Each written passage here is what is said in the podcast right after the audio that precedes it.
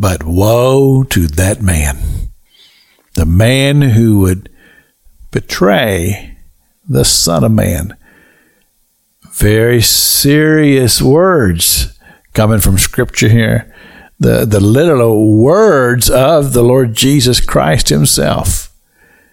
And He's saying that this man is going to involve himself into uh, an eternal realm where literally he's going to be violating the very plan of God in his attempt to overthrow the Father, the Son, and the Holy Ghost. I, I mean, what Jesus is identifying here will have tremendous consequences.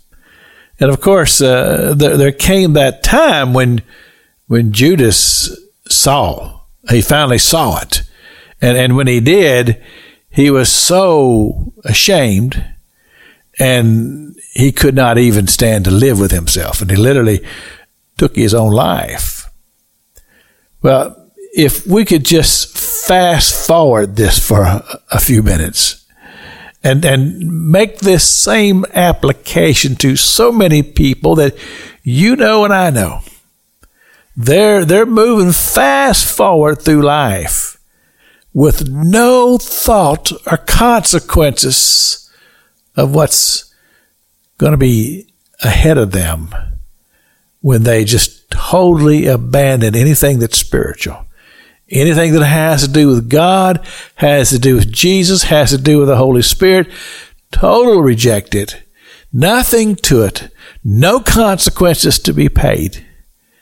And I, I look at that and I say, well, I'm, I'm so saddened by that. My heart grieves because I know people, you know people. They're going to uh, end up in hell because they have no regard to their own spiritual self, not to speak of God as a spirit. And Judas, even though he had been living with Jesus and traveling with Jesus and listening to all those tremendous sermons and seeing all of those miracles, he chose tangible things of the world over the spiritual things. I mean, truly, that is reality. And again, we, we see this played out in, in, in people that they're just so uh, uh, caught up in everything that represents power and money, fame, and they're willing to sacrifice everything to obtain it, even though they're not going to be able to keep it.